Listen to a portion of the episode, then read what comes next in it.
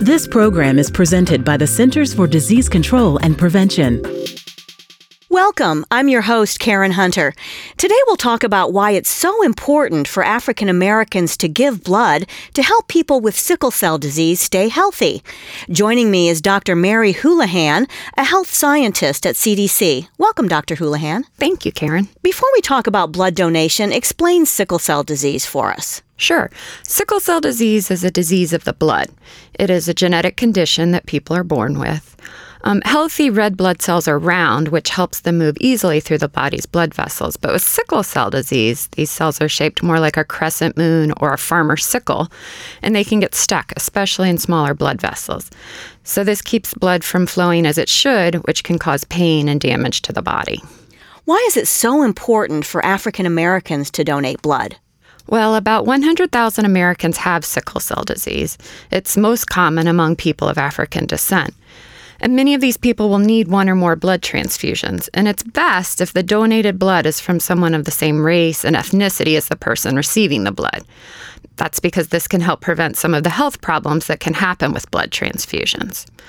Currently, there is a shortage of blood donated by African Americans, and having more blood donations from African Americans can help these people with sickle cell disease prevent organ failure or stroke and improve their quality of life.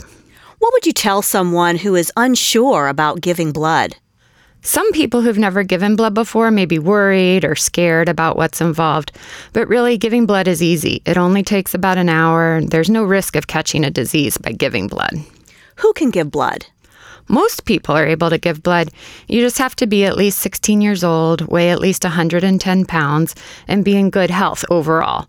Most of the time, even people with diabetes or high blood pressure can donate blood. Besides giving blood, what are some other things people can do? Once you give blood, you can encourage your friends and family to do the same by telling them what to expect and how easy it was.